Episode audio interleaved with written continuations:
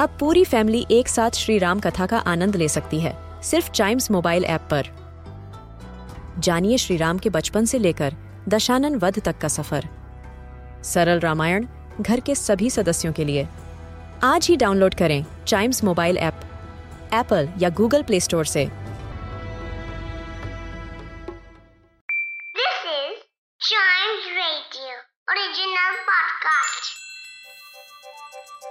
हर दिन की एक कहानी होती है, कुछ ऐसी बातें जो उस दिन को बना देती हैं हिस्ट्री का हिस्सा।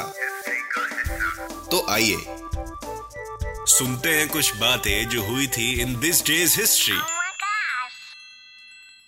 Hello and welcome to this day's history, जहां मैं आपको आज के दिन दुनिया भर में होने वाले कुछ इंपॉर्टेंट इवेंट्स के बारे में बताऊंगा। तो चलिए शुरू करते हैं। 1572 में आज ही के दिन टाइको ब्राहे ने सुपरनोवा SN 1572 ऑब्जर्व किया था। अभी सुपरनोवा क्या है? सुपरनोवा एक ह्यूज स्टार के एक्सप्लोड होने को बोला जाता है। यह काफ़ी पावरफुल और ब्राइट एक्सप्लोजन्स होते हैं। टाइको ब्राहे एक डेनिश एस्ट्रोनॉमर थे जिन्हें अपने एक्यूरेट और कॉम्प्रिहेंसिव एस्ट्रोनॉमिकल ऑब्जर्वेशंस के लिए जाना जाता है। इसके अलावा आज के दिन 1675 में गॉटफ्री लीबनिज ने फर्स्ट टाइम इंटीग्रल कैलकुलस से ग्राफ का एरिया फाइंड करके दिखाया था। इंटीग्रेशन एक मैथमेटिकल टूल है जिसे एरियाज और वॉल्यूम्स फाइंड करने के लिए यूज़ किया जाता है। इसका इस्तेमाल बहुत सारी फील्ड्स जैसे इंजीनियरिंग, फिजिक्स और इकोनॉमिक्स में किया जाता है। गॉटफ्री लीबनिज एक मैथमेटिशियन, फिलोसोफर, साइंटिस्ट और डिप्लोमेट थे। इन्होंने थियोलॉजी, एथिक्स, पॉलिटिक्स, लॉ और हिस्ट्री जैसे कई सब्जेक्ट्स में काम किया है।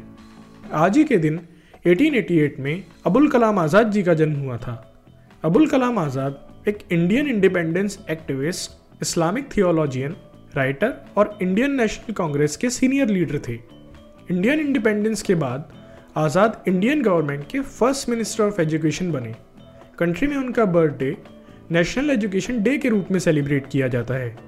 इसके अलावा आज के दिन 1889 में Washington as 42nd state United States में एडमिट हुआ था। वाशिंगटन यूनाइटेड स्टेट्स की 18th लार्जेस्ट स्टेट और 13th मोस्ट पॉपुलस स्टेट है। वाशिंगटन यूनाइटेड स्टेट्स में apples, pears, blueberries, spearmint oil और स्वीट चेरीज का लार्जेस्ट प्रोड्यूसर है। वाशिंगटन अपनी aircraft, ship building, food processing, metal products, chemicals और machinery जैसी मैन्युफैक्चरिंग इंडस्ट्री के लिए भी फेमस है।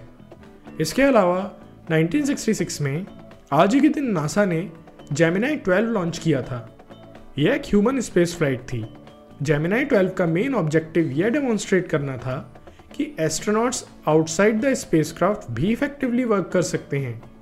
इस मिशन के सक्सेसफुल होने से नासा के अपोलो प्रोग्राम के लिए रास्ता बना, जिसमें इंसान को मून पर लैंड कराने का गोल सेट किया गया था। तो आज के लिए बस इतना ही। अगर आप हिस्ट्री के फैन हैं तो चाइम्स रेडियो के इस वाले पॉडकास्ट को ज़रूर लाइक, शेयर और सब्सक्राइब करें, जिससे आपका कोई भी हिस्ट्री पॉडकास्ट मिस ना हो जाए। तो मिलते हैं अगले पॉडकास्ट में, तब तक के लिए good bye and keep chiming.